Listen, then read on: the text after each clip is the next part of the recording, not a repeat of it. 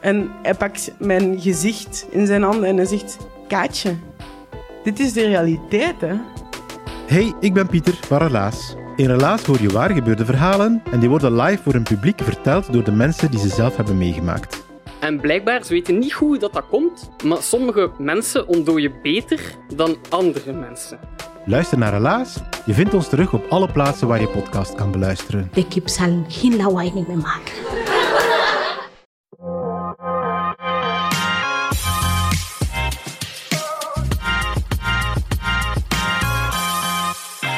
Je luistert naar De Lange Termijn.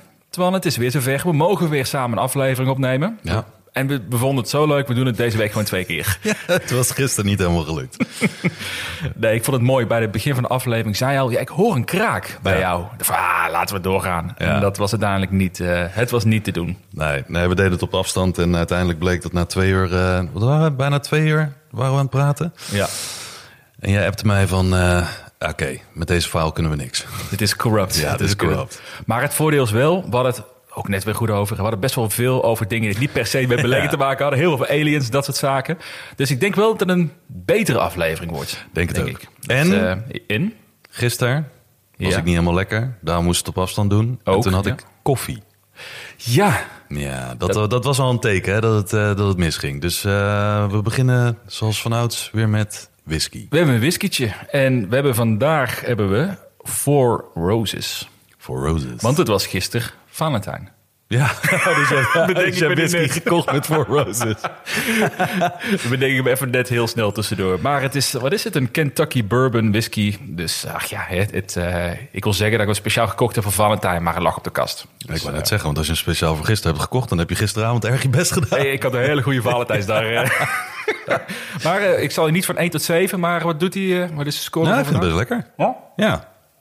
Ik ben altijd meer van de, van de single malt, maar ik, eh, wat, zeggen, wat zeggen ze nou altijd?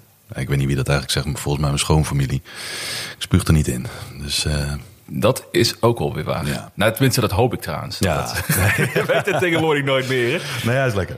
Hey, eh, Oké, dus whisky. We hebben vandaag eh Four Roses. We hebben weer veel te bespreken, maar we eerst nog eh, de disclaimer. De disclaimer, want deze show is puur voor entertainment. Niets wat wij zeggen is financieel advies. Doe vooral je eigen ding. Volg ons niet klakkeloos, want wij maken heel veel fouten. En beleg natuurlijk alleen met geld dat je voor een langere tijd kunt missen. Nou ja, ik, ik blijf erbij. We moeten hier gewoon een AI-bot voor inzetten, geloof Ja. ik. Voor die iedere week iets anders aanpast of een soort verborgen boodschap erin zit. Ja, of gewoon zo'n eh, zo'n eh, verschillende, hoe noem je dat? Zo'n andere stem. Oh, een bekende ja. acteur of zo, of actrice in dit geval. Oh ja, dat is ook een goed idee. Ja. Nou, nou, als mensen luisteren en denken, ik zou die stem kunnen zijn, mailtje aan voor de Voice of de Lange Termijn en dan gaat het eh, goed komen. En wil je deze show steunen, maar wil je ook vooral meer, meer content krijgen? Vind je het leuk? Hè? Ben je nog niet klaar met je volgende sport, hardlooprondjes? Wat hebben we allemaal bedacht? Dan kun je ook vriend worden van de show. En daar heb je iedere week op vrijdag krijg je een exclusieve aflevering. Om eh, net even dat stukje beter voorbereid te zijn op de markt. Ja. En we hebben een aantal, eh, aantal vrienden erbij. Nou, een record. een aantal. Ja, nee. Jezus. Ja. Het zijn, eh, even kijken, zes, zes nieuwe vrienden. Sander, Sam, Rens, Bart, Bastiaan en Oscoor. Nou ja, dat is een record, denk ik. Ja, dat ik, is weet- zeker ik, weet niet of wij dit nooit, ooit nog een keer gaan overtreffen. Nou, ik hoop het wel. Ik hoop het wel. ja, Nee, hartstikke bedankt jongens, want eh, hartstikke leuk. ja, top mannen. Leuk dat jullie ons eh, steunen. En eh, veel plezier met de extra content die we ook wekelijks met veel plezier maken. En dus ook, had het de vorige keer al kort over. Misschien moeten we ook zorgen dat de vrienden van de show dus de onderwerpen kunnen insturen voor die Ja. exclusieve afleveringen. Dat is Ja. ook een leuke. Ja, want je kan inderdaad op vriendvandeshow.nl slash de lange termijn. Eh, daar posten we alle afleveringen. Maar het is ook een heel eh, dynamisch eh, forum, tenminste, als we er wat mee zouden doen. Dus ik, ik zag dus, ik heb dus een introductietekst moeten aanmaken met dus, waarbij je vertelt wat je doet en waarom je vriend van de show moet worden. Er staat nog steeds, hier komt een mooie tekst. Echt? En nog steeds gaan mensen worden vriend van de show. Dus nou, dat, we, is zijn, wel, we zijn zo van de details. dat is wel tof. Hey, portfolio, hoe staan we ervoor? Ja, nou, ik sta op ongeveer 15%. Ik zag nog een hele trotse tweet van je voorbij komen vandaag. Ja, trotse tweet inderdaad over eh, dat mijn regel is met beleggen dat eh, het alleen zin heeft om je eigen ding te doen als je de index kan verslaan. En het is natuurlijk mooi, want in de portfolio dividendtrekker kan je eh, hè, zowel de wereldindex als de S&P als de AEX en misschien in de toekomst nog meerdere dingen, eh kun je als benchmark er tegenaan zetten. Dus, eh, en die stond nu op iets van, nou, volgens mij 7%. Voor de, de S&P, denk ik. Nee, de World. Oh, oké. Ja, volgens mij staat de S&P rond hetzelfde getal. Maar het is wel leuk, want hij berekent dat op basis van je inleg... en dus niet op basis van wat de index zelf doet... maar als je alleen had eh, ingelegd op de index. Ehm, dus eh, ja, kreeg ik ook een hoop eh, opmerkingen over. Want mensen die zeiden van... joh, moet je alleen bekijken over de afgelopen tien jaar... want wat zegt year to date nou? Maar dit is... Dit is puur omdat ik... eh, het startpunt was 1 januari, ook in die tracker. Dus ehm, ik, ben, eh, ik ben er voorlopig blij mee. Nou, nou, kijk, het mooie is, als ik die, als ik die opmerking had gemaakt, hè, dan was het misschien terecht geweest. Hè. Eén jaar gaat het goed, wat doe je nou? Maar plaats jij niet laatst dat je de laatste 16 jaar gemiddeld ook eens van 12 of 13 procent gemiddelde, gemiddeld rendement hebt gehaald? 15,7. Oef, kijk. Nou, Ja. dan, wat, eh, Ja, dus. Heb je een goede reply naar de mensen die zeggen, hey, doe eens even langer dan vandaag. Nou, Ja. kijk, maar, kijk maar hier. eh. Ja. Heb, heb ik ook gedaan overigens. Oh ja, ja, Ik ben niet zo iemand die dan me gelijk wil halen, maar ik dacht wel van ja, voordat iedereen het uit de context trekt, eh, hè, lange termijn doen we toch. Dus nee, 15,7 in de afgelopen 16 jaar en nu rond de 15 procent year to date. Nou, dat doe je, doe je een stuk beter dan, eh, dan ik helaas. wat doe jij dan? Eh, ja, ik zie al een kleine glimlach bij jou komen weer. je hebt er moeten wachten het hele jaar. Hele jaar kwam ik, lag ik iets boven je natuurlijk. Heb ik ook wel eh, uitgebuit. Nou, niet zomaar iets boven. Je Ja. de hele tijd op het dubbele. Ja, 20, 30 procent. Ja, 30%, week, ja. weekje of twee, drie, 30 procent Ja. was hoogtepunt. Eh, dat is nu iets lager. Dat is nu naar 7 of 8 procent geloof ik. Ik heb voor vandaag niet meer gekeken, maar dat was Nee. gisteren 6 of 7 procent. Nou ja, dan zie je toch, eh, what goes up must come down. Eh, En zeker als je zo'n volatiel portfolio hebt. Dat is eh, heel leuk als, je, als het goed gaat. Ja. Maar nu moet ik maar weer een beetje gedijst houden als ik met jou aan tafel zit. Nee, zeker Dus, niet. Zeker niet. Nee, dat is, de leerzame, hè, dat is toch het leerzame, want je hebt een volatiel portfolio. Ja, zou ik ervan kunnen slapen? Ik weet het niet, geen idee. Ja, maar weet je wat, wat ik wel interessant vind? Als je, het is een volatiel portfolio, maar de meeste aandelen, individuele aandelen die jij bezit, zou ik ook in mijn portfolio kunnen hebben. Ja. Je hebt een ETF daarnaast en nog goud en wat meer Ja. bitcoin. Dus je bent iets meer gespreid. Maar qua aandelen specifiek, los van ETF's, maken we ongeveer dezelfde keuzes, heb ik een idee. Ja, nou, ik denk dat ongeveer, of tenminste het volatiele gedeelte van mijn portfo- portfolio is ongeveer nou, tussen de 30 en de 40 procent. Hè, met Bitcoin, Ethereum, eh, Shopify en dergelijke. Dus eh, ja, dat beweegt natuurlijk eh, op en neer. Net zoals jouw portfolio. Het enige verschil is, ja, dat is niet mijn hele portfolio. Ja. Dus in goede tijden profiteer jij meer. In slechte tijden eh, heb ik minder verlies in, in die zin. Dus het valt voor alles wat te zeggen. Dus wat we vaak zeggen, hè, op basis van je eigen profiel. Ja, ja, dat is ook zo. En hoe doen onze, onze vrienden het? Ja, die zitten iets boven de 15%. Dus die eh, zijn eh, koploper. Nog steeds? Ja, ja. Jezus, doe het toch goed dit jaar. Ja, dat, dat, eh, en er zitten natuurlijk ook heel wat volatiele namen bij. Hè? Tesla en Coinbase zit er ook in. Maar ook wat andere namen die eh, behoorlijk eh, volatiel zijn. Heel veel goede aandelen zitten erin. Mhm. Maar op zich, die houden zich goed. 15, eh, volgens mij 15,5%. Zoiets. ja, netjes. Maar nog twee weken en dan moeten er twee uit, geloof ik, toch? Ja, nog twee weken en dan eh, eh, pakken we de vier hekkensluiters. Eh, doen we op Twitter doen we een poll welke twee eruit gaan. En dan gaan die eruit. En dan is er, ik heb toevallig ook al drie namen gekregen van mensen via wat privéberichten en één openbaar bericht over misschien mogelijke toevoegingen. Waaronder Adyen, volgens mij. Dus, oh, dat is ook een mooie, ja. ja. die werd volgens mij deze week ook wat afgestraft, geloof ik. Ja. Eh, qua aandeel. Dus ja, geen idee. Dus daar kunnen mensen dan uiteindelijk ook op stemmen. En dan komt er dus één bij, twee gaan eruit. En zo trimmen we het portfolio een beetje. Nou ja, dus, over, benieuwd. Twee, over twee weken wordt het spannend. We Ja. gaan, eh, de, de, de sluizen gaan open. We gaan naar de stembussen met z'n allen. voor de nieuwe de lange termijn aanpassing van het portfolio. Ja. Heb je verder nog iets gedaan met jouw portfolio de laatste week? Ehm, nou, niet in mijn kernportfolio. De, gewoon bijgelegd. Nee, niet in de afgelopen week bijgelegd. Begin van de maand bijgelegd. We zitten nu al halverwege de maand. Maar eh, ik heb voor het eerst weer eh, wat gedaan aan mijn trade-portfolio. Oh, je, ben- ja, je bent weer een trader geworden. Ja. Is het eindelijk zover? Ja, dat moest, eh, ik, moest, ik had een jeuk en dat, daar moest ik toch even aankomen. Maar niet zozeer in de aandelen waar ik normaal gesproken al in beleg. Maar ik kon het niet laten om toch een positie even een klein ritje te maken in de Short Arc ETF. Oh, daar, dat vind ik mooi. Ja, ja, ja. En Laat me raden, die heb je gekocht op het moment dat ik zei van ik, zal, ik stap eruit. Dat, was, dat meteen het hoogtepunt was, of het dieptepunt, wat dat betreft. Ik had gewild dat ik dat precies op dat moment had gedaan. Toen had, Had ik wel gekund, het, ik had wel het idee. Want jij zei op een gegeven moment van ik stap uit. En toen zei ik voor de gein op Twitter van hè, het zou wel mooi zijn als ik dan nu in zou stappen als contra-beweging. Ehm, heb ik niet helemaal gedaan, want ik wilde nog even wachten op een soort bevestiging ook van de rest van de markt. Ehm, maar volgens mij ben ik ingestapt op, weet ik veel, 205. Oké, en ja. uitgestapt op 254. Zoiets. 10 procent, 10, 15 25, 25 procent ongeveer. Oh, Ja, 2,54 zoiets. zei Ja, je. Oh, 2,54. 2,54. Ja, ik dacht 2,25 zoiets hoorde ik hoofd. Ja, maar wat me dan wel opvalt aan, aan zoiets als een short arc... Het is niet echt mijn ding. Mhm. Maar ik dacht op een gegeven moment... de markt moet wel weer een beetje dalen. Het ging niet zo hard als dat ik dacht. Dus uiteindelijk heb ik hem daarom ook gesloten. Eh, misschien te vroeg, geen idee. Maar ik hou die dingen gewoon niet heel graag vast. Ook omdat... Het, het orderboek is zo dun. Hè, ik, ik probeerde op een gegeven moment vanaf 2,30 probeerde ik wat stuks te verkopen. Maar er zat gewoon soms 10, 15 cent verschil in, in hoe het geaccepteerd werd hè, tussen de bied en de laadprijs. Dus, eh, en je zag heel veel eh, marketmakers ertussen zitten met bepaalde aantallen. Dat, dat kan je goed zien in zo'n orderboek. Eh, en degene die het echt wilde kopen, dus de andere retailers zoals wij, ja, die zie je meestal met vaste stuks, 500 of 100 en dan op, op eh, 230, 240, Ja, 235. Terwijl die marketmakers zitten allemaal met vier eh, cijfers achter de komma. Maar ik vond het lastig om uit te stappen. Ik vond het trouwens ook lastig om in te stappen. Ja. Want dat ging ook tussen die bied- en laadprijs niet helemaal geweldig. Mhm.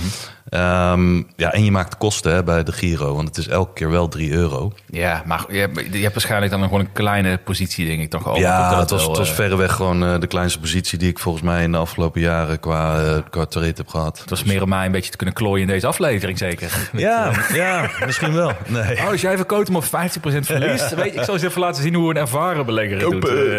Kopen. Eh, ja, nee, maar dat is wel, dat is wel waar wat je, wat je zegt. Maar ik vind het wel, ik vind het zo onvoorspelbaar. Ik bedoel, we blijven erop terugkomen. Ja, En eh, wij gaan het zo meteen denk ik wel ook bespreken over timer ervan nog. Maar ik, ik vind het zo onmogelijk. Een goed voorbeeld is net ook weer kwam eh, Upstart. Ja. Een aandeel. Die heeft het, eh, zo'n AI-achtige finance club is dat hè.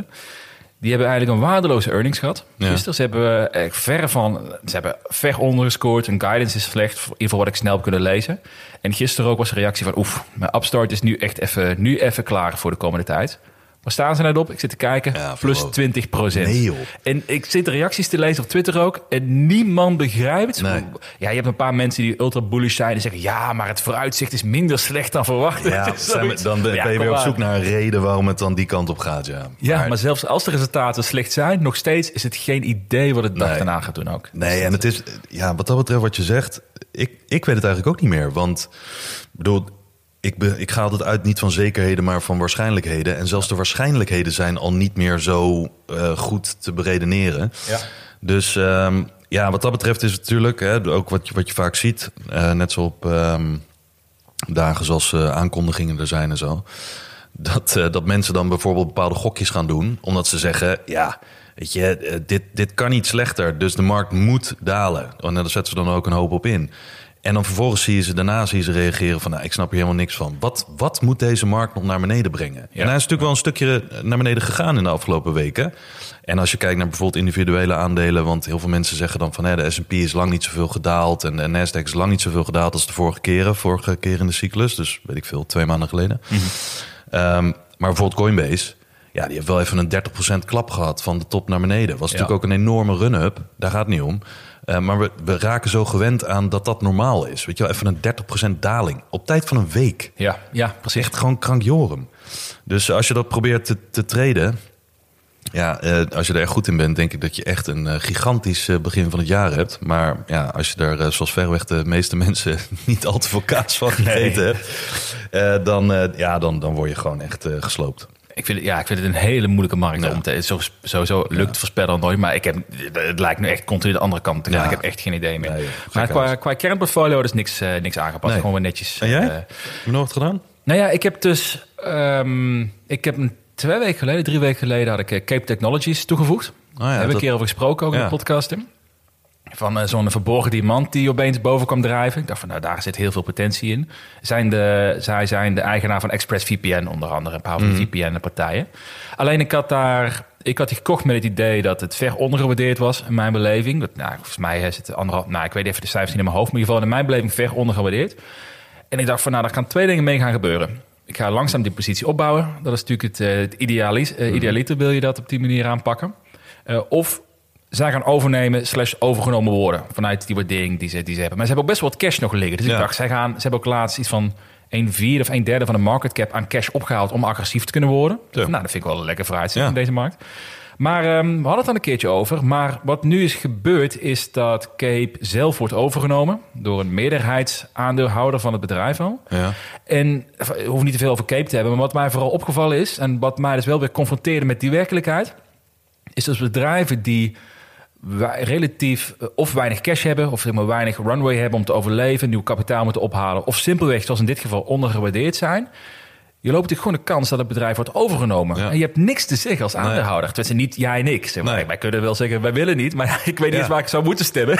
Ja, ja, nee, ja. en, je, en verkoopt het voor een premie van 10 of 20 procent op de prijs. En je bent het kwijt. Je Ja. kunt niks. Nee. En eh, wat je zegt, premium op de prijs. Dat is natuurlijk voor jou in dit geval. Want hè, ik neem aan dat je het met een beetje winst hebt. Ja, volgens mij 12 procent of zo geloof Ja, ik. Dus, dus, ja, Nou ja, goed, dus dan is de premium in die, in die zin voor jou gunstig. Maar stel dat dat met Canoe bijvoorbeeld gebeurt. Ja. Ja, dan heb je natuurlijk een enorme daling meegemaakt. En je gaat ervan uit dat het de komende vijf jaar of tien jaar wel weer goed komt. En, en hè, daarom zit je erin voor de lange termijn. Maar als dan in één keer zo'n overnamebod komt en hè, ik weet niet waar het nu op staat, zeg, zeg 1 dollar en ze, er wordt 1,20 geboden. Ja, dat is leuk voor de mensen die op 1 dollar in zijn gestapt. Die hebben een 20% premium in één keer te pakken. Eh, omdat je ook niet te kiezen hebt of je het kan verkopen of niet. Maar jij staat in dit geval op een gerealiseerd verlies Ja. waar je niet zelf voor hebt gekozen. Ja, exact. Puur door zo'n overname.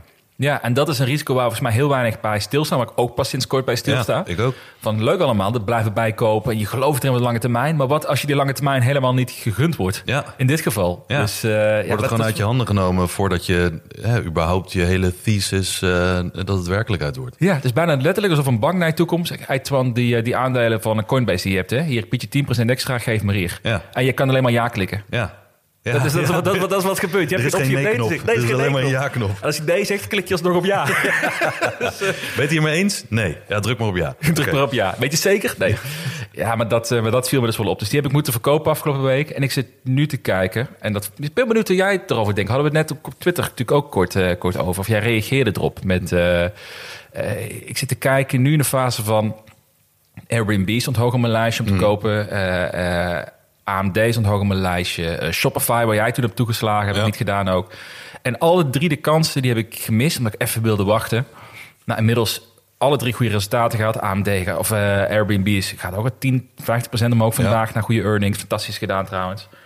En nu kom ik in een fase waarbij ik denk van... oké, nu wil ik niet de vierde keer dat ik eh het ga Wanneer missen. ga ik inleggen? Ja, en, Ja. en je had er op Twitter had je er ook over. Hè? Van, Ja. van, wat was jouw mening daarover? Want ik zat nu te twijfelen, moet ik een PubMatic stappen, ja of nee? Omdat ik weet dat ja, onderwaardeerd is in mijn beleving. Maar ik zit toch te wachten, is dit nou een moment te kopen... of is dit meer Ja. van, het kriebelt? Snap je wat ik bedoel?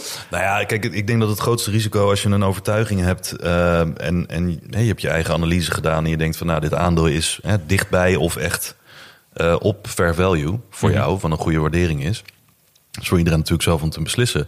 Maar het grootste risico is, is dat, dat dat zo is, maar dat je wacht op een ideaal instapmoment. Dus wat ik zelf altijd doe, eh, is gewoon als dat zo is, altijd klein beginnen. Gewoon s- met skin in the game beginnen. Ehm, als je niet van kleine posities houdt, weet je, wel, dat, dat zei jij ook op een gegeven Ja. moment. Ik hou niet zo van kleine posities, maar het is een, een kleine positie die, met het oogpunt dat je hem groter maakt. Het is niet van, oh, ik wil dit altijd op 0,1% van mijn portfolio houden. Maar ik bouw dan altijd gewoon gelijk vanaf die dag op. Eh, en tenzij het heel ver buiten de, de waardering ligt waarvoor ik het wil hebben. Ehm, wat nu kan zijn bij sommige aandelen. Dat zou kunnen. Ehm, maar gewoon heel, heel klein, heel klein beginnen. En ik heb toevallig ben ik net een testje begonnen ook op. eh, want heel veel mensen zeggen dan: oké, hoe vaak moet je dan inleggen? Doe je dat dan ma maandelijkse basis, waar ik de vorige keer over had? Dat Ja. bouw ik in 20 maanden uit. Maar ik ben nu ook aan het kijken wat voor verschil het maakt. Bijvoorbeeld bij trading two on two. Heb ik nu een mandje aangemaakt met precies die vier aandelen, zoals Shopify en dergelijke. Om te kijken of het zin heeft in de komende maand en wat voor verschil het geeft. In plaats van één keer in de maand inleggen, een beetje en die positie opbouwen. Om elke dag een heel klein bedrag erin te stoppen. Oké. Elke dag. Maar ook rekening houden met transactiekosten? Of, of Ja, maar er zit er dus geen bij hun. Er zit alleen een 0,15% exchange fee. Dus Ah, een FX-fee zit erop. En je hebt natuurlijk wel een beetje last van spread. Eh, maar op zulke kleine bedragen valt het op zich wel mee. Mhm. Ik denk namelijk dat als je zoiets doet, heel veel mensen zeggen dan van, ah ja, wat heeft het nou voor zin? Kan je beter één keer in de maand een groter bedrag doen? Kan. Ja, ik weet het niet. Ik heb tot nu toe altijd één keer per maand gedaan, maar soms heb ik het gevoel van, oké, als ik wat wil opbouwen Mhm. eh, of wat wil uitbreiden, eh, dan laat ik me vaak weer houden dat ik dat één keer per maand moet doen, omdat ik dan in één keer bijvoorbeeld 1000 euro kan inleggen of wat dan ook. En dat, dat, dat voelt dan prima, omdat je in je hoofd dan zoiets hebt, ook al heb je geen transactiekosten of het zijn er wei- heel weinig tran- transactiekosten, dat dat in je hoofd een beetje meeweegt. Zo van, oké, dan moet ik het echt een groot bedrag maken, want dan heeft het zin. Maar ik ben nu gewoon aan het uittesten, nu de afgelopen tien dagen, in Trading 2 2, gewoon gezegd, elke dag een paar euro in elk aandeel. Oké. En dan ga ik gewoon kijken, na een maand, heeft dat verschil gemaakt ten opzichte van mijn maandelijks inleg? Ga ik ermee door? Prima, want ik wil die vier aandelen in die zin niet zozeer op dit moment heel erg uitbreiden. Maar het kan ook geen kwaad om er iets bij te doen, want ik geloof in die aandelen. En dan ga ik gewoon elke maand kijken van, nou, eh, als dit al zo opgebouwd is in deze maand, dan hoef ik die maandelijkse inleg, kan ik heel even stopzetten. Ehm, en dan doe ik het gewoon op een dagelijkse basis. En zo raak ik er wel aan gewend. Want ik zie dus bijvoorbeeld nu dat mandje ook. Terwijl mijn idee was... deze zijn zo zwaar gestegen. Dus, hè, Shopify en Spotify ook. Die bleef maar doorgaan. Coinbase op een gegeven moment bleef maar doorgaan. En Blok ook. Alhoewel Blok de minste was eh, qua stijging. Maar het wil, weerhield me de hele tijd ervan, precies wat jij zegt. Ja, ze hebben al zo'n run gehad. Dit wordt niet interessant om in te stappen. En dat, dat weerhield me ervan om, om bij te kopen. Dus nu heb ik via dat Trading 2 2 dat gewoon zo op die manier gedaan. En ik ga gewoon kijken of dat zin heeft of niet. Ik ben wel benieuwd hoe dat werkt. Of, of eh, wat daar uitkomt. Ik denk namelijk dat het heel... eh, hele goede wijsheid of inzichten gaat zijn uiteindelijk. Om van hoe bouw je nou zo'n positie uit? Want Ja. precies wat jij zegt. Je hebt, het, je hebt altijd het gevoel dat iets te duur is. Ik denk 90% van het geval denk je dat een aandeel te duur is. Ja, Maar ja, als je, dat weerhoudt je denk ik ook vaak om dan een positie te starten, in mijn geval, of een bij te kopen. Maar Ja. als je iets, een manier verzint, een systeem voor jezelf verzint, waarbij je dat kan blijven doen. Ook al weet je nu bij jezelf, nou, we zijn wel behoorlijk opgelopen, maar fuck it, ik blijf het gewoon doen. ja, Ik denk dat dat heel veel problemen kan eh, voorkomen uiteindelijk. ja. Nou, je zit jezelf vaak in de weg. Hè? En Ja. eh, wat ik ook net eigenlijk wilde zeggen was dat... Het weerhield me ervan omdat die koers zo gestegen waren om in te leggen. Ik dacht, nou, die hebben zo- zo'n run gehad. Dat kan alleen maar naar beneden nu. Toen ben ik wel gaan inleggen op die dagelijkse basis. En als ik nu naar dat mandje kijk, die staat gewoon dik op winst. Ja. Omdat alles is door blijven stijgen. Maar dat is dus het verschil tussen, oké, je laat het een, in dit geval een computer doen. ehm, en ik met kleine bedragen. Ondanks dat mijn overtuiging was, dit is niet handig. want dit ja. kan alleen maar dalen, want het is al zoveel opgelopen. Maar voelt dat, voelt dat niet gek nu voor jij dan? Dat je nu het kopen bent, terwijl je eigenlijk denkt, ja, misschien betaal ik wel een paar euro te veel hiervoor. Voelt heel gek, Ja. maar minder gek dan ik dacht. Want dat is altijd in mijn beleving, denk ik altijd dat het erger of eh, positiever is. Mhm. Je- Je gaat altijd een beetje een uiterste rekenen voor jezelf. Tenminste, dat doe ik. En het blijkt dus gewoon een ge- gemiddelde te zijn, zoals vaak. Dat het helemaal niet zo erg is, helemaal niet zo slecht is. Ook niet helemaal fantastisch. Ik heb niet perfect een, de, de laatste dip van de laatste twee weken gepakt of zo. Maar ja, kan ik ermee leven op dit moment? En ik doe het ook om inderdaad ervaring ermee op te doen. Om psychologisch een beetje te bewijzen van... nou, je maakt het zelf moeilijker Ja. dan dat het eigenlijk hoort te zijn. Ja, en als het eh, uiteindelijk eh, straks over twee maanden eh, helemaal niet handig blijkt te zijn... ja, weet ik een beetje een paar tientjes kwijt of zo. Maar Ja, ja, precies. Ik denk wel dat dat ontzettend waardevol kan zijn, man. Als een soort, noem het even, een soort investor system. Een soort mind, investor Ja. mindset kan zijn. Waarbij je zoveel mogelijk van die mentale barrières, emotie kan beperken. We weten allemaal dat we het Ja. hebben. We zijn er bewust van ook. Ik, bedoel, ik heb het best wel vaak met jou over, over dat ik weet dat, die, dat ik bijvoorbeeld met Canoe emotioneel verbonden ben. Terwijl je dat niet moet willen. Hè? We weten het, maar het is heel moeilijk om daar iets aan te doen. Dus als je, een, wat jij nu doen bent, ook met die andere testen die jij doet met je portfolio's en zo. Als je gewoon kan aantonen, dit werkt wel, dit werkt niet. En hierdoor kan je emoties veel minder belangrijk maken dan het nu is. Ja. super waardevol natuurlijk voor Ja. beleggers die er 20 jaar willen blijven doen. Ja, wat veel mensen ook zeggen, kom uit je hoofd, want dan weet je pas hoe het is. Want in je hoofd heb je Ja. je eigen wereld en je eigen overtuiging en je eigen verhaal. Ehm, maar door het daadwerkelijk op, op een manier te doen waarop je eh, niet voor mogelijk houdt dat het kan, of wat eigenlijk tegendraads is voor je, voor je eigen gedachten, ja, dan bewijs je alleen maar aan jezelf of het wel werkt of niet. Heb je het goed in je hoofd of maak je het erger in je hoofd? Ja. Ja, nou ja, eens. Nou ja. En natuurlijk actie, eh, wat je denkt wat het beste is en wat je doet, is natuurlijk ook vaak Ja. heel totaal verschillende. Ja, dat, eh, Daarom. Maar, gaan we volgens mij zo meteen op komen. Want een van de luistervragen gaat over mijn favoriete aandeel, wat ik daarmee ga doen. Ja, oké. Zullen we eens gaan naar twee, eh, twee luistervragen? Ja. Tempo zit er lekker in, hè, deze aflevering. Zeker. In de aflevering gisteren hadden we het nu nog over aliens. Dus eh, Laten we het daar niet over de eerste 30 minuten. Dus Ja, die gaan we, dit is wel meer tempo.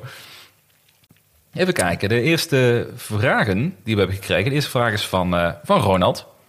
Van hoe, hoeveel spreiding is nou te veel spreiding? Hoe denken we hierover? Ehm, ja, goede vraag.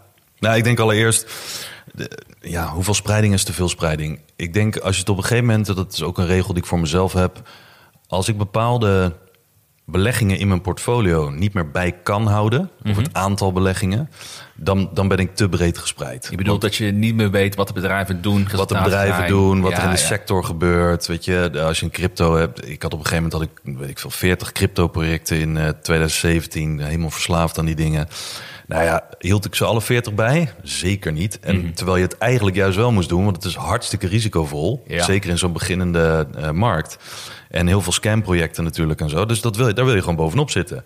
Eh, met wat veiligere dingen qua aandelen en ETF's hoeft dat wat minder. Maar ik denk allereerst, als je het niet meer bij kan houden, dan ben je te veel gespreid. Eh, maar ik denk ook, hoeveel spreiding is te veel spreiding? Ten tweede, ehm, ze zeggen vaak uit veel van die onderzoeken dat blijkt tussen de, of meer dan 20 heeft geen zin, want dan spreid je te veel. En meer dan 10 is te risicovol. Hè, qua eh, verschillende posities in je portfolio. Ehm, als je tussen de 10 en 20, maar meestal zeggen ze tussen de 15 en 20 zit, dan heb je, als je dat goed verdeelt over bepaalde sectoren, die niet, niet alleen maar tech-aandelen bijvoorbeeld, want dan ben je veel te afhankelijk van eh, hoe die sector het doet, Ehm, dan heb je ongeveer de sweet spot. Ja, tussen de 10 en 20, 15, 20 heb je, heb je de sweet spot. Ehm, maar dat wil natuurlijk niet zeggen, hè, wat ik net ook zeg, doe dat niet allemaal in dezelfde sector, maar ook omdat heel veel mensen in ETF's beleggen, Doe niet zes ETF's, want dat zie ik ook veel bij mensen voorbij komen. Zes verschillende ETF's, die bij wijze van spreken drie daarvan op een bepaalde niche richten en drie heel breed. Ja. Eh, en dan hebben mensen een all-world ETF, een S&P ETF, een eh, eh, Nasdaq ETF en dan nog allerlei automotive ETF's of eh, robot ETF's, AI ETF's. Maar in feite hebben al die ETF's als top 10 in ieder geval vijf dezelfde namen. Ja, allemaal Apple, Nvidia, Ja. Google, Amazon. Ja, dus, dus Ja. Wat, ik denk dat heel veel mensen zich dat niet realiseren. Dat ze daarmee gewoon dubbele of zelfs zesvoudige posities hebben. En een hele zware weging in bepaalde aandelen. Want als het de top 10 van een eh, Nasdaq ETF eh, voor 20% uit maar 10 namen bestaat. Ja, en je, je voegt een ander toe en die heeft ook voor 20 of misschien zelfs in die niche ETF's misschien nog wel meer. Ja. Ja, dan heb je op een gegeven moment, eh, wat is het, 30% van je portfolio in, hele, in dezelfde dingen zitten, terwijl je het niet door hebt. Dat is ook te veel spreiding, denk ik. Ja, want die, die nuance wilde ik nog maken. Want je gaf naar aan tussen eh, onder de 10 aandelen en boven de 20. Of boven de 20 is te veel, onder de 10 is te weinig. Maar dan heb je het specifiek over individuele aandelen. Dus niet Ja. bijvoorbeeld een portfolio van 15 posities met 4 ETF's en 11 individuele aandelen. Dat is eigenlijk nog steeds heel gespreid. Nou, qua, ja, dus qua sweet spot is het, zou dat ideaal zijn. Als je het dan niet meer in de gaten kan houden, dan is het een te brede spreiding, denk ik. Ja, ja, precies. Ik bedoel, als jij elf namen niet in de gaten kan houden en je hebt vier ETF's die je niet in de gaten hoeft te houden. Ja, dan, en je kan er van die elf maar vier in de gaten houden. Of je hebt er maar affiniteit mee. Dat is ook zo vaak. Hè? Waar kijk je graag naar? Wat onderzoek je graag? Waar, waar zit je zelf in? Wat, wat, waar word je enthousiast van? En je hebt vier van die namen omdat je vrienden dat hebben. Of omdat je de markt erover hoort van ah, dit wordt het volgende ding. Maar je houdt het zelf niet in de gaten en je hebt er ook niet zoveel mee. Je doet het puur voor koerswinst. Ja, dan denk ik dat je te breed zit. Ja, eens. Dan, dan, dan ga je gewoon dingen ja, uit het oog verliezen, denk ik. Ja, nee, en dan word je weer afhankelijk van wat de koers doet. Ja. Dan ga je weer keuze maken op basis van een koers 10% daalt... Ja. in plaats van wat het bedrijf doet. Dat, ja, en ik, eh, denk, ik bedoel, de, tegen, de tegenovergestelde richting is natuurlijk te weinig spreiding. Ja, ken ik niet. Nee. Nooit verhoord. Wat is dat? nee, maar dat, ik denk dat ook heel veel mensen. Dat, er zijn natuurlijk, we hebben het vaak over Warren Buffett gehad. Dat hij begonnen is met een paar posities. En dat hij daar eh, een goede groei mee heeft gehad. En dat hij natuurlijk nu meer gespreid zit. Heeft andere belangen, andere verantwoordelijkheden, et cetera. Maar er zijn, er zijn ook heel veel mensen die zeggen. Put all your eggs in one basket. Ja. And then watch the basket. Ja. dat is een, ook weer zo'n wijsheid. Die geldt niet voor iedereen. Dat geldt alleen voor de mensen die een basket hebben met een stel vijf aandelen, waar ze volledig bewust van het risico zijn en ook volledig bovenop zitten. Ja. Ja. dan heb je een edge als die vijf aandelen de markt gaan outperformen en ook flink ook. Want als ze elke toevoeging die ze doen aan die vijf, ja, voegt eigenlijk meer risico toe, omdat ze die en minder in de gaten kunnen houden. En omdat ze daar niet zo'n sterke overtuiging voor hebben als die eerste vijf. Dus om puur om te gaan spreiden, heeft dat dan geen zin om posities te gaan uitbreiden. Ja. Maar ja, dus er valt voor al die dingen wat te zeggen. Maar je moet gewoon leren kennen wie je zelf bent. Hoeveel Ja, tijd wil je er ook aan besteden? Dat, dat, dat vind ik een hele goede inderdaad. Hoeveel tijd wil je eraan besteden? Hoe diep wil je in aandelen zitten? Ja. Eh, daarom hebben we het er vaak over dat eh, de meeste mensen best gewoon breed in ETF's Ja. kunnen zitten. Want dan hoef je niet zoveel tijd eraan te besteden. Nee. Maar ik vind het die, eh, die Warren Buffett vergelijk altijd wel een interessante. Omdat wat je zegt, als heel veel mensen zeggen van... eh, ja, je moet gaan verspreiden. Kijk naar Warren Buffett, hoe verspreid die de jaar is geweest. Maar zijn eerste 30, 40 jaar had hij max drie, vier posities. En mensen beseffen dat niet. Ja. En de enige reden waarom hij breder is gegaan... omdat hij zoveel assets under management had... dat als hij een, een, een, maar vijf aandelen had... dan had hij de vijf bedrijven tot tien keer Ja, kunnen kopen. ja, dat. dus, Ja, joh. dus het was meer een verplichting. En ik, Hij zou de markt zo bewegen met, eh, met, met al het geld. Ja. ja, dus dat, hij moest wel breder. En ik vind wat je net zei een hele goede ook. Ook eigenlijk heel onlogisch. Waarom zou je je geld stoppen in je 25ste beste idee... Ja. en niet in je top 5 idee? Ja. Mits je rekening houdt met inderdaad van ben bewust van de risico's. Want het is gewoon volatiel. Ik bedoel, hè, we hebben net over onze eigen portfolio's gehad. Het is een reden waarom die van jou redelijk stabiel dit jaar blijft. Ja. Die van mij van 30% naar 6% naar 8% kan gaan in de loop van een week. Ja. Daar moet je wel bewust van zijn dat dat erbij eh, bij hoort. Ja. Ik heb trouwens gehoord dat eh, Warren Buffett vroeger dit soort weken ook had. ja, dat hij ook van 30 naar 60. Ja. Je spreekt natuurlijk elke zondag. Ja, ja, papa Buffett of opa Buffett, die komt altijd op de, op de whisky hier. eh, Nee. nee, maar dat is een geitje natuurlijk. Maar ik vind het wel een hele terechte vraag. Want ik denk dat heel veel beginnende beleggers het lastig vinden te bepalen hoe ze een portfolio moeten opbouwen. Ja. Dus dat is denk ik een goede vraag van, eh, van Ronald in deze. zeker. En dan hebben we nog een vraag van, eh, van Jeroen, die is aan mij gericht. Ja. Waarom belegt Van in pensioensbeleggen via Brand New Day... en niet gewoon in een wereld-ETF via bijvoorbeeld de Giro? Waarom zou je twee posities hebben als ze toch allebei dezelfde wereldmarkt volgen? Je bent gewoon een eh, fan van eh, Sander Schimmelpenning, of niet? Zo, man, oké. Belastingvoordeel. Ja, nee, netjes. Maar ja, belasting. nou ja, dat is. Kijk, dit is dus het grappige, want ehm, ik ben niet zo'n fan van beleggen bij dit soort instanties, omdat ja, kan prima zelf. En meestal zijn de kosten dan lager als je het zelf doet. Eh, en aangezien je weet wat je doet, prima, moet je ook lekker zelf doen. Doe het zelf is goedkoper dan iemand het laten doen voor je. Maar in dit geval, ik werk niet meer voor een werkgever. Dat deed ik altijd wel. Eh, dus ik moet zelf mijn pensioen opbouwen. Maar dat betekent ook, en dat zou ik natuurlijk kunnen doen met mijn huidige posities en dat gewoon blijven doen bij de Giro. Op een normale rekening, dus niet een pensioensrekening. Maar in dit geval zit er een belastingvoordeel aan. Ik kan mijn jaarruimte, wat ik niet benut, dat is een bela- belastingregel, eh, kan ik fiscaal voordelig gebruiken om te, zolang ik het maar beleg, in een dedicated pensioenbeleggingsrekening, zoals bij de Brand New Day, maar er zijn er meerdere die het hebben, Meesman en eh, nog een paar andere. Ehm, en ook zelfs bij de Giro kan je een Ja, ik, pensioenrekening ik wil vragen waarom Ja. je dat dan daar dat niet account. Want ik heb, ik heb een pensioenrekening bij de Giro bijvoorbeeld. Ja, nee, ik heb het ooit bij Brand New Day gestart. Of Mhm. ben dat ooit gestart. Ehm, ik heb geen idee. Ik wilde dat gewoon los hebben van mijn eigen de Giro eh, aandelen bijvoorbeeld. En volgens mij zijn het ook bij de Giro twee verschillende dingen. Maar ik ben er gewoon ooit mee begonnen. En het nadeel is als je ermee begint. Dat is de regel. Een van de regels. Eh, je kan het niet tussentijds eruit halen, want dan raak je je belastingvoordelen kwijt. Mhm. Dus dat is gewoon best wel een dure grap. Kijk, ik zou natuurlijk nu kunnen denken van ik open een tweede pensioensrekening en ga gewoon minder inleggen op die brand new day en spreid de rest op, eh, op eh, de Giro. Ja, dat is een beetje broekzak, vestzak. Dat, Zoveel verschil zit er ook niet tussen de producten, joh. toch? Dus dat, Nee, dat is het gaat me puur. En Ja. dat is ook wat mooi, want je hebt heel veel bij die pensioensinstanties, of niet pensioensinstanties, maar partijen zoals Brand New Day bieden je vaak een modelportfolio aan. Weet je, eh, heel veel mensen die kunnen dan kiezen uit offensief, neutraal, defensief, heel offensief. Eh, en dan maken zij een mix voor je. Maar dat was vroeger heel erg populair. Nu nog steeds bieden heel veel van die partijen dat gewoon aan. Maar in feite heb ik gewoon voor mezelf gekozen. En dan kan je kiezen voor zelf beleggen. En dan kies je zelf of je in een obligatiefonds wil zitten. En wat de spreiding dan is. Small cap fonds, all world. En ik heb, het enige wat ik heb is gewoon een wereld ETF binnenin eh Brand New Day. Ja. Met de belastingvoordelen. Dus dat is de reden. Ik zit nu te denken, ik ben heel benieuwd hoe zo'n zeer agressief plan bij zo'n Brand New Day of een bank eruit ziet. Dat, eh, ik, weet, je wat, weet je wat dat gewoon is? Dat, het, wat ze doen is gewoon het verschil tussen... of de weging tussen obligaties en aandelen... zoals je vroeger het 60-40 portfolio had. En op basis van je leeftijd raden ze dan wat aan... van nou, hey, als je 60 bent en je hebt nog vijf of zeven jaar te werken... zou ik niet alles doen in een pure aandelenmix. Want ja, er komt een tijd dat je moet afbouwen... en dan in inkomen wil gaan zitten in plaats van in groei. Ehm, maar zij bepalen dat voor je. Maar heel veel mensen weten dat niet. Die denken van, oh, er komt echt een enorme mix van 20, 30 verschillende namen komt eruit. Maar het zijn vaak maar vier of vijf Ja. van die dingen die intern bij hun geregeld worden. Drie ETF's. Kan je zelf ook doen. 70% aandelen in ETF's, 30% obligaties via een goede regeling. En dan, eh, ja. Ja. ik blijf erbij. Ik heb het er vaak met, met, ook met collega's over die dan eh, langzaam willen gaan toewerken naar een financieel zekere toekomst. Zeggen, ik moet ook eens gaan investeren of Mhm. gaan beleggen of wat dan ook. Ik zeg, ja, ik heb daar een financieel adviseur voor nodig om dat allemaal te doen. Ja. En ik denk van, ja, tenzij je een heel hoog vermogen hebt, dat je, hè, waar het echt om tonnen gaat, wat je met een fout kan verliezen, bij wijze van. Het is, het is niet moeilijk om gewoon in één uur te leren. Echt de absolute basis, of laten we zeggen een dag. Een dag de absolute basis te leren van de risico's van beleggen via zo'n eh, beleggingsrekening en gewoon een ETF te kopen. Ja.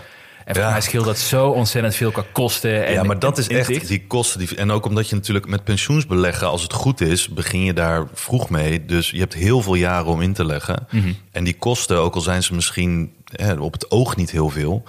Maar het vreet gewoon echt, en waar we het laatst ook over hadden, gewoon op tijd van 40 jaar vreet het gewoon twee auto's op. Ja, de kosten van twee auto's. Dus een, een vriend van mij, dat is trouwens ook wel een grappig verhaal, niet om te lang te maken. Maar precies dit voorbeeld heeft geld, Mhm. weet niet wat hij ermee moet in die zin, of niet precies wat hij ermee moet. En hij wil gewoon een deel, wilde die wegzetten, hè, veilig in ETF's of wat dan ook. En toen eh, kwam de bank, die zei van, eh, nou kom maar met ons praten, weet je wel, pri- private banking, eh, halleluja. Hij kwam daar, hij zegt, ja wat heb ik aan jullie? Zij zeiden van, nou, we doen het dit en zus en we kunnen hè, in dit soort fondsen stoppen. Hij zegt, kan ik toch zelf ook? Ja, dat klopt. Maar je kan altijd bij ons op een bankfiliaal langskomen. Hij zegt, ja, maar die sluiten jullie alleen maar. Ja, maar je kan ons altijd bellen. Ja, maar waarom zou ik willen bellen? Ik wil helemaal niet bellen.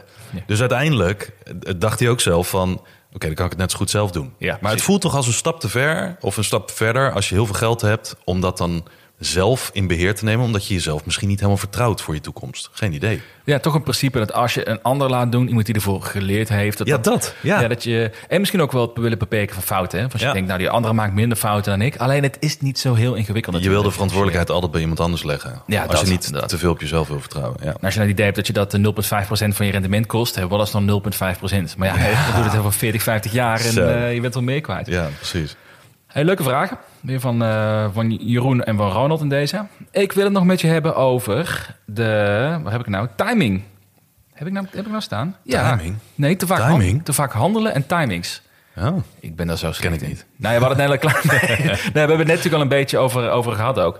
Maar de, ehm, ik denk dat dat ook zo'n onderwerp is. We hadden net over positie bepalen, de vraag die we net kregen ook. Maar ik denk het, het principe van wanneer koop je nou en wanneer eh, verkoop je nou, dat er ook heel veel nog uit te halen valt. Ja. Nou, we hebben het vaak over gehad. Ik ben er waardeloos in. Het is de Ja. reden waarom ik nog steeds een short eh, Mr. Don ETF wil Ja. hebben. Ik heb het geprobeerd hè, bij Van Eck, maar eh dus nog, was er nog niet helemaal doorheen gekomen. Er geen brood in. Nee, ik dacht van, nou, moeten misschien wel een paar miljoen mensen gaan handelen. Ja, ik weet niet of dat gaat lukken. Als, als ik slecht blijf presteren, dan wel. Maar nee, maar... ehm, maar ik merkte dus, je zei net al gekscherend, jij kocht die short ET, eh, ARK ETF op een Ja. goede timing. Ik verkocht weer op het dieptepunt. Ja. Eh, ik, eh, ik koop aandelen op het hoogtepunt en Ja. zo voelt het natuurlijk voor iedereen vaak erin. Nou, wat ik graag zou willen bekijken is hoe ga je nou om met het zoveel mogelijk beperken van je timing risico, zeg maar. Dus je Mhm. gaf net een paar, eh, we hebben het de vorige keer gehad over dat jij verspreidde over 20 maanden. Ja. Ik dacht eerst dat je zei 20 dagen, maar ik denk dat dat, eh, dat is misschien Tergend langzaam. tergend, veel te, veel te langzaam. Maar ik zit nu dus na te denken over, en eigenlijk opvolgend op wat jij net vertelde ook, van wat zou nou een goed systeem kunnen zijn om de risico's op timen, of dat je zelf bezig bent met timen, onbewust, om dat te beperken. Ja. Bijvoorbeeld maar één keer per maand inkopen, bijvoorbeeld. Ja. Ik word de eerste, eerste van de dag. Ja. En voor mij was jij er niet helemaal fan van, hè? De eerste van de, de eerste van de maand altijd inkopen. Nee, ja, dat zijn allemaal van die details. Maar ik heb wel veel onderzoek gedaan naar dat het niet handig is om op de eerste van de maand in te leggen. Omdat dan heel veel grote fondsen die hun eh, geld verzamelen, die leggen dat op de eerste van de maand in. Die hebben allerlei voorwaarden dat ze dat moeten doen. Ik ben ook geen fan van, in Nederland althans, als je in specifieke dingen belegt waar Nederlanders fan van zijn op de AEX, eh, doe het dan niet rond salarisdag. Want heel veel mensen die gaan echt op de automatische piloot, krijgen hun salaris binnen, gaan gelijk naar de Giro en leggen dat in, bij wijze van spreken. Eh, niet op een maandag, want dat is de opening van de week. En niet op de sluit van de week, vrijdag, want er gebeuren gewoon vaak rare dingen op die dagen. Hè. Het weekend is dicht geweest en vlak voor het weekend, opties, expiratie en dat soort dingen allemaal. Dus wat ik vaak gewoon doe, is gewoon bijvoorbeeld een dinsdag, woensdag of donderdag, maakt niet uit. Ehm, en dan niet op de eerste van de maand en eh, rond salarisdag. Oké. Dan Ja. leg ik gewoon in, één keer per maand. Dus ja, Maar wat denk je ervan om gewoon één vaste dag per maand te hebben? Ja. Waarbij je zegt van dit is mijn budget voor deze maand. En van tevoren bepaal je wel waar ga je op instappen. Het is niet dat je op dat moment denkt, wat ga ik nu zo lekker kopen? Want Ja. dan kom je denk ik ook verkeerde flow terecht. Maar gewoon dat je van tevoren bepaalt, die aandelen ga ik bijkopen. Daar ga ik een positie in openen. Om dat gewoon maar één moment per maand te doen. In Ja. plaats van lukraak, afhankelijk hoe jij de koers ziet stijgen of dalen. Want Ja. ik denk dat dat het meeste problemen met zich meebrengt. Ja, en ik denk ook dat je daar ook een, bijvoorbeeld een afgeleiding kan doen. Dat je bijvoorbeeld voor jezelf bepaalt... oké, ik ga 60% of 80% of wat het dan ook is... zo op die maandelijkse basis doen. Eh, en 20% hou ik nog steeds over om proberen te timen. Dan heb je in ieder geval met het merendeel van je geld... heb je in ieder geval de verstandige beslissing gemaakt, om het zo maar te zeggen. En de rest kan je niet zo heel veel fout mee doen... omdat het gewoon een minderheid van je dingen is. Ja. Ehm, maar ik denk dat überhaupt te vaak handelen, dus verkopen, kopen, precies op het verkeerde moment kopen en verkeerd verkopen.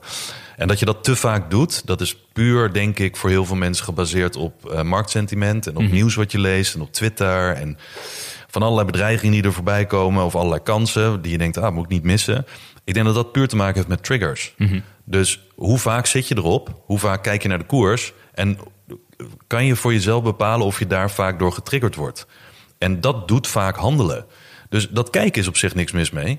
En een emotie erbij voelen is vaak niks mis mee. Maar een actie eraan verbinden en elke keer weer opnieuw. Ja. Ja, dan kan je bij wijze van spreken kan je vier, vijf keer per week kan je iets doen waar je misschien lange termijn niet heel veel aan hebt. Ja, ik denk dat dat een groot risico is. Eh, Maar daarop vullend denk ik ook dat je... Ja, stel nu bijvoorbeeld dat, een, eh, dat Shopify, in jouw geval... dat die Ja. opeens nu 50% zou stijgen. En je hebt niet een heel goed gevoel waarom dat het geval is. Mhm. Dan kan ik me voorstellen dat je best wel verleid kan worden... om te zeggen, nou, dit slaat nergens op. Eh, Ja. we gaan, de markt gaat toch wel weer dalen binnenkort. Dus als je dat in je Ja. achterhoofd hebt zitten... ik denk, nou, ik ga nu even mijn winst pakken. Ik ga nu de helft van mijn positie verkopen of helemaal verkopen. Ja.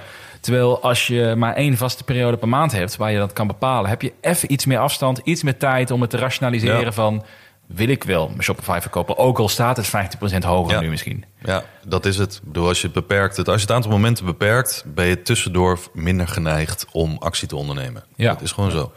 En ik denk ook dat er wat voor, voor te zeggen valt dat. Weet je, als je dit één keer per maand doet, je traint jezelf ook echt gewoon om geduld te hebben. Dat is net zoals met mensen die bijvoorbeeld online shoppen. Hè.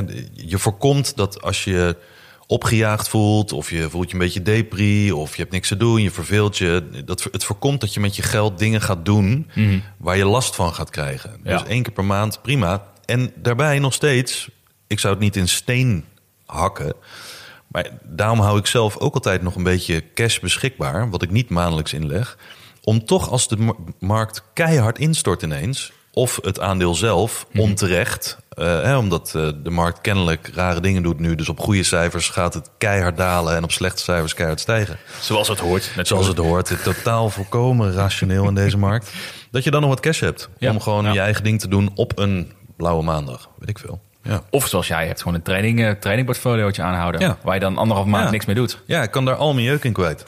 Dus ja, als je ziet dat ik iets verkocht heb, dan denk je, ja, kijk. Ja, nou, dat, ja, dus, nou, is- ik denk dat dat de reden ook is waarom ik het heb gedaan. Nou ja, ik denk wel dat het een hele goede kan zijn voor de mensen die van zichzelf weten dat ze te vaak handelen. En daarom al. Want iets niet van jezelf mogen geeft heel veel weerstand. Ja. En als je jezelf toestaat, net zoals mensen die goed aan het sporten zijn en dergelijke, en die dan toch één pizza per week eten, houd bij die ene pizza. In Ja, dit geval, ja. hou het gewoon bij 10% van je portfolio, waar je mee kan timen, spelen, denkt slimmer te zijn dan de markt. Prima, maar dan schaad je jezelf in ieder geval niet, want met die andere 90% doe je gewoon het verstandige. Eens, eens. denk het.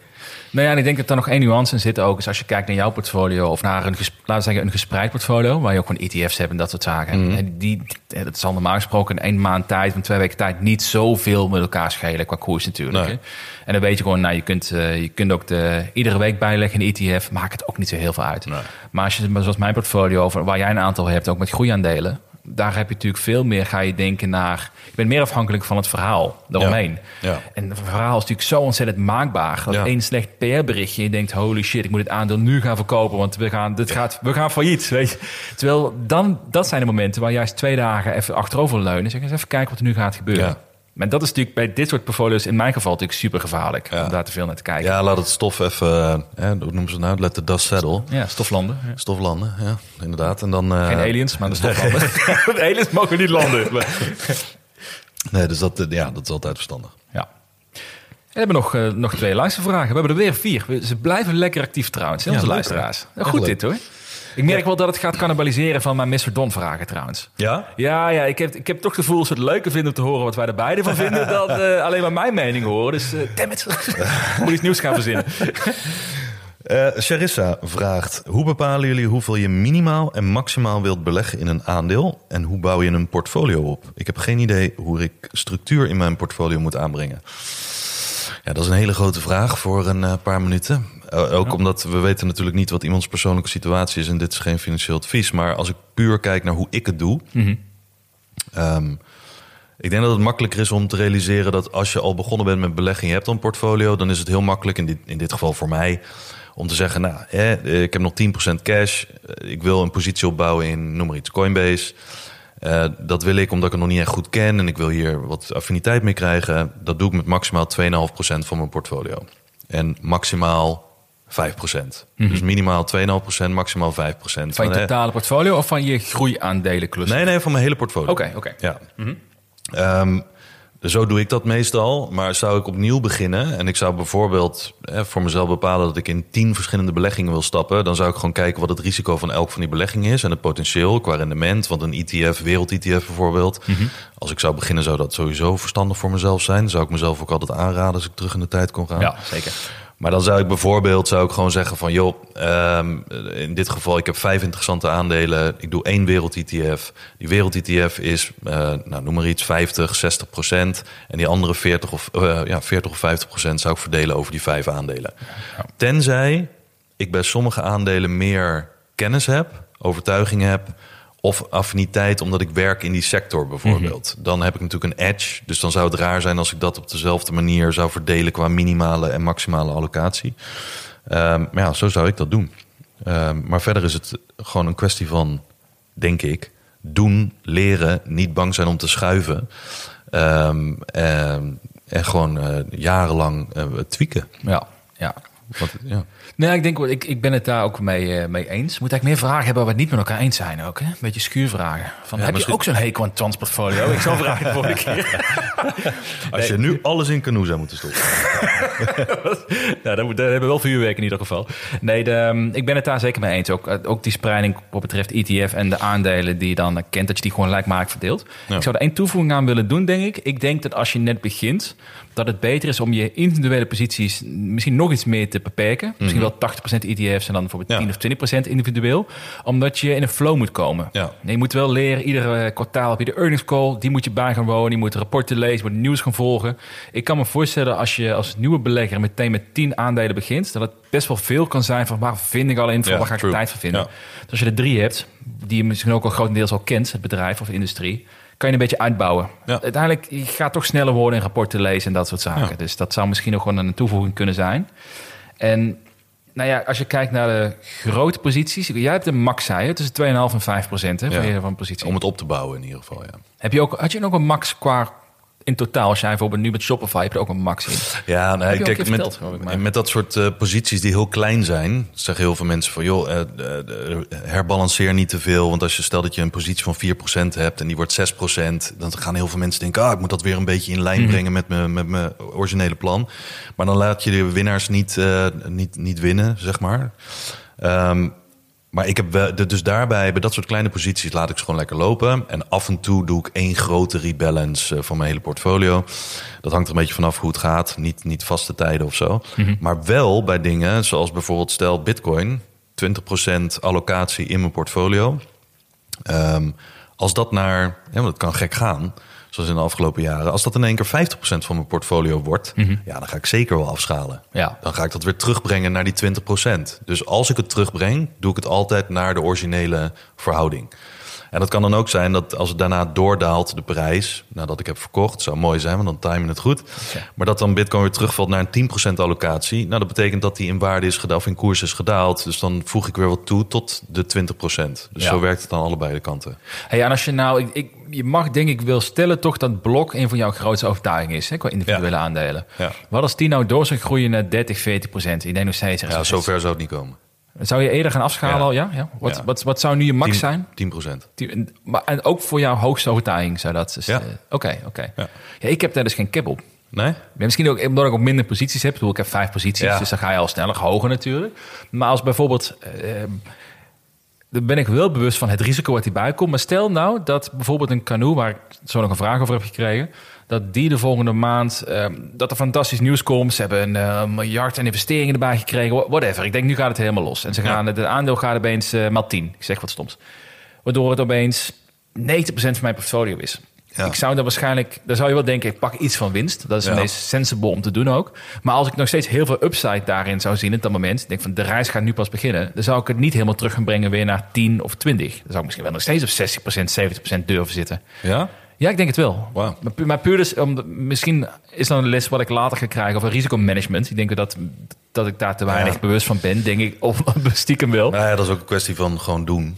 Ja, soms ja. pakt het goed uit, soms slecht uit. Ik heb wel eens dingen verkocht en teruggebracht naar de, naar de allocatie die ik wilde. En dan vervolgens ging het nog een keer maal twee of maal drie. Ja, Ja, dat, dat risico loop je. Maar ik, ik, ja, weet je, dat zijn dan van die koede worden shows. Maar ik denk ook, eh, het, als bijvoorbeeld Canoe in jouw portfolio nu in één keer maal vijf gaat. Mhm.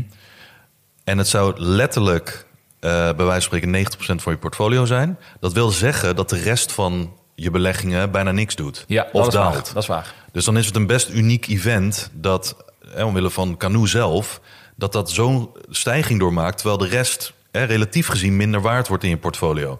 Of minder aandeel gaat innemen in je portfolio. Maar als de hele markt stijgt, Mhm. zal je ook niet zo heel snel, hè, met eentje die bijvoorbeeld maal 2 gaat en de ander gaat plus 50 zal je niet zo heel snel aan die gekke eh, gewichten komen in je portfolio. Nee, dat klopt. En ik, misschien als je in de, in de praktijk erachter komt dat je zes aandelen hebt in mijn geval, of vijf nu, waarvan eentje 90% is. En je denkt, ja, de rest wil ik ook veel meer gaan opbouwen. Dat je automatisch denkt van ja, daar kan ik wel wat geld heen schrijven. Ja. Want ik geloof ook heel erg in die andere. Ja. Maar ik bedoel, bedoel meer aan te geven dat er van mij geen maximale cap zit. Oké. Dus niet naar 20% ga ik inkorten. Nee. Maar dat, eh, misschien is dat iets waar ik na 13 jaar ervaring achter kom. Dat dat niet heel verstandig is. Want ik weet dat Canoe in, wat was het nou? Vorig jaar januari ging er opeens naar 15 of 16 dollar geloof ik. Ja, nu is het Ja. rond de 1 dollar. Kun je Ja. nagaan wat er verloren is in die Man, tijd. man, man. Eh, toen was het ook opeens 80% van het portfolio. Nou ja, al, dat was achteraf gezien best een goed moment Ja. geweest. Een beetje winst te pakken op zijn minst. Maar eh, hè? Nee, ik heb hetzelfde gehad met, met crypto. Mhm. niet, niet met de specifieke Bitcoin of Ethereum of zo, maar gewoon het aandeel crypto in mijn portfolio begon op 10%. Mhm. En qua inleg zat ik op een gegeven moment, doordat ik ging inleggen in 2017, op 20%. Maar het steeg zo hard ten opzichte van mijn aandelen en de rest van mijn ETF's, dat op een gegeven moment was het gewoon 50%. Ja, en toen dacht ik, ik, ik voelde dat zelf. Ik dacht Ja, zelf, ja, ja, ja. oké, dit is niet lekker. Wat als ik dit allemaal kwijtraak straks? Had je ook dat je, dat je s'avonds tien keer per dag ging kijken hoe, je, hoe Bitcoin eruit zag? refresh, refresh, Iedere ochtend als je wakker werd, ging kijken, staat er nog... blokfolio. ja, ik, ik zat meer met mijn duim op blokfolio dan, eh, weet ik veel, dan, dan op iets anders. Ja, herkenbaar. ik weet niet waar, je verder met je maar duim dat- zit. dat dus. Maar uiteindelijk, eh, uiteindelijk heb ik daar de les van geleerd. Want toen heb ik het niet gedaan. Toen heb Oh, ik het oké. niet... Ja. Toen heb ik het niet teruggebracht. Toen heeft de markt het voor mij teruggebracht, omdat het helemaal ingestort was.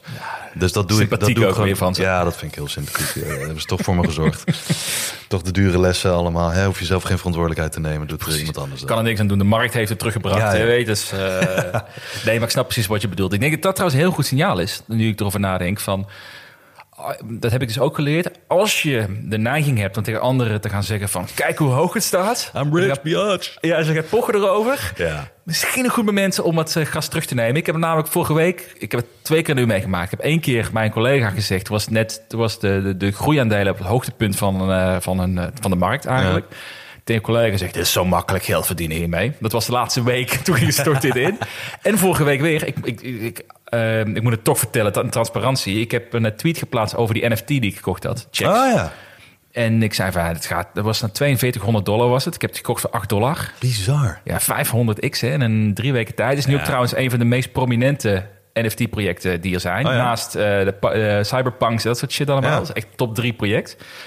Maar het is binnen een week tijd is het van 4200 gegaan naar 1000. Meen je? Ja. Ja. Maar het was wel weer een moment. Ik bedoel, ik heb er nog steeds. Was, ik heb er ook niet gekocht om geld mee te verdienen. Want ik denk nog steeds dat dit. eh, eh, ik wil het gewoon vast blijven houden. Dus daar gaat het niet om. Maar het, het was weer zo'n signaal dat je niet gaat nou, niet pochen, maar wel gaat zeggen... wauw, dit is veel gestegen. Iedereen Ja. mag weten hoeveel dit gestegen is. Waarbij je moet denken, mm, Ja. mm, misschien is dat een signaal Ja, voor jezelf... dat het iets te veel is opgelopen. Euforie en, eh, en ja, dat is inderdaad voor mij ook een teken. Dat ik zelf niet kan geloven dat het zo is gegaan. Dat, en meestal hoeft dat dan niet te zijn dat de volgende dag gelijk instort. Maar ja, het, het zit er wel dichtbij. Wat, ja, wat iedereen denkt waarschijnlijk die manier. Sommigen stappen er wel uit en dan begint het precies dat. eh, ja, maar dat vond ik wel een mooie dag van. Ja. Fuck, fuck. nee, maar daar kom ik over een half jaar over terug, over, over chicks van NFT's. Eh, laatste vraag zullen we kort behandelen, want we hebben best wel wat dingetjes gehad over canoe en voorbeelden daarvan. Ehm, maar ik kreeg een vraag, denk ik, ook vanuit beursamateur. Misschien ook na eh, opvolging naar de vorige aflevering. Daar hebben we het erover gehad van hoe ga je om met een teleurstellend aandeel. Ja. Wat canoe in dit geval was. En ik vroeg van, ja, wat heb je nu gedaan? Wat is nu je plan met canoe? Ja. En ik moet zeggen dat ik dat oprecht heel lastig vind. Want ik merk gewoon die emotionele verbondenheid aan het aandeel. Moet ik gewoon. Ik weet dat het niet goed is, maar ik weet dat durf het uit te spreken dat zo is. ja, nou dan eh, herken je het in ieder geval. Ja, maar ik zat dus na te denken over van. Wat als ik nou, als puur rationeel, als ik nu de kans zou krijgen om een, de eerste positie te openen in canoe, zou ik het wel of niet doen? Op deze prijs. Ja, op deze prijs. Ja, Ja. zou ik nu instappen? En ik van ja, dat zou ik wel doen. Ik vind het nog steeds een heel interessante risk-reward rond deze prijs. Ik zou instappen. Zou ik instappen voor 25% van mijn portfolio wat het nu is? Waarschijnlijk niet. Nee, nee, dat zou ik zeker, zeker niet durven. Ik denk als ik, ik denk als ik in dat geval, als ik vers in zou stappen, als ik max 10% erin zou steken, zou het best wel agressief zijn nog steeds. Ja. Ik heb nu 25%. Dus eigenlijk als je zo gaat redeneren, moet je eigenlijk voor jezelf bepalen. Ja, dus je zit er gewoon veel te veel in. Je hoeft Ja. niet alles te verkopen, maar terugbrengen is misschien wel het meest rationele in dit Ja. geval. Eh, omdat andere aandelen kunnen ook stijgen. Het is niet dat dit het enige aandeel was kan stijgen. Nee, het is niet your only chance in life. Nee, Nee. daarom. En je hebt natuurlijk vaak dat, hè, dat je probeert goed te maken met één aandeel. Ja. We weten allemaal dat zo werkt. Ja. Ik, ik, doe, ik maak alle fouten die, die, die een be- beginnende amateur-belegger kan maken. Maar, ehm, maar ik heb nog niks kunnen doen. Maar ik zit wel te denken als antwoord op de vraag... Ja, het zou wel rationeel zijn om een beetje... Over, al is het niet meteen van 25 naar 10... maar misschien iedere maand even 2% eraf, 3% Ja, dat. eraf. Weet je, Ja, zo. even, Zo heb ik het ook altijd gedaan. Ja, misschien Gewoon- is- hoe zou jij dat doen inderdaad? Met, zo'n, met eh, dit soort situaties? Nou ja, eh, ik heb dit zelf ook gehad. En ehm, eh, ook fouten erin gemaakt en eh, de- te snel verkocht. eh, steeg het weer gelijk, keerde het om. Eh, dat zat ik, wekenlang zat ik te balen. Waarom heb ik dat nu en voor, zo, voor de helft van mijn positie verkocht? Ah, ja. Omdat ik er niet meer geloof in had. Maar ik durfde ook een hele tijd niet te verkopen. Mhm. Omdat het, ja, we hebben bepaalde beleggingen en ook met bitcoin en dergelijke. Maar ja, toen heb ik mezelf gewoon aangeleerd. Net zoals dat langzaam instappen, ben ik gewoon langzaam gaan uitstappen. Gewoon elke keer, ik wel, stel dat mijn positie 20% van mijn portfolio was, elke keer 2% eraf. Dus naar 18, naar 16, naar 14. Nou ja. En voor mezelf besloten, net zoals jij, wat jij nu eigenlijk zegt, jij hebt al maximale allocatie als je het opnieuw zou doen, 10%. Ja. En stel dat je nu op 25% zit, dan weet je dat je 15% moet snijden. De- de- ruw weg. Eh, dus zeg dat je in de komende 15 weken, noem maar iets, eh, probeert om die 15% kwijt te raken. Ehm, dan ben je eraan. Kan je ook nog even de markt een beetje aanzien. Ehm, en van tevoren dan ook een plan hebben wat je met dat geld gaat doen. Want wat je net zelf zegt, ja, het is niet mijn enige kans. En eh, er zijn veel meer aandelen die een go- goede potentie hebben. Maar dan moet je wel een doel met dat geld hebben wat je vrijmaakt. Want als je dat dan ook nog eens een keertje cash laat staan voor de komende maanden en daar niks mee doet. Ja, dat is een goeie. Dan voel je dubbel de pijn. Ja, en Canoe zou omdraaien. ja. Ja, dan voel je echt dubbel de pijn. Ja. Ja, dus dan, dan, dan ga ik de rest van de maand alleen maar water drinken. Dan laat ik de whis- whisky in jou over. En, Oh nee, dan ga ik alleen maar aan die fire jenever, wat ik gisteren had. Ik, had, Oh ja. ik, ben blij, ik ben zo blij dat die aflevering niet doorgegaan is. Want ik zat aan de Jack Daniels, eh, de Tennessee Fire. Het was een of andere kaneelwhisky. Nou ja, die zou ik Ja, mijn grootste vijand nog niet, aan, eh, niet aandoen, denk ik hoor. Dat, eh, we zijn Jack Daniels wel kwijt, sponsor nu, maar... eh hey, dan zijn we weer aan het einde gekomen hè, van de aflevering. Ja. Wat vond je ervan? Ja, ging lekker. Ja, toch? Ja. Ik merk dat je minder ziek bent. Ja. Whisky, de whisky doet het goed de voor je. De whisky doet goed zijn werk, ja. Hey, vind je het nou een leuke podcast? Eh, stem ook even via... Of stemmen. Je kunt een score achterlaten via Spotify, via Apple, iTunes. We hebben een goede score tot nu toe. Mogen we trots op zijn, denk ik. 4,9. 4,9, ja. Ja. Ik ben er heel trots op. Ja, ik ben er ook zeker dat trots op. eh, de score zo goed uitvalt. Dus dank jullie wel allemaal daarvoor. Eh, en dan hebben we de laatste catchphrase. Tot de volgende week.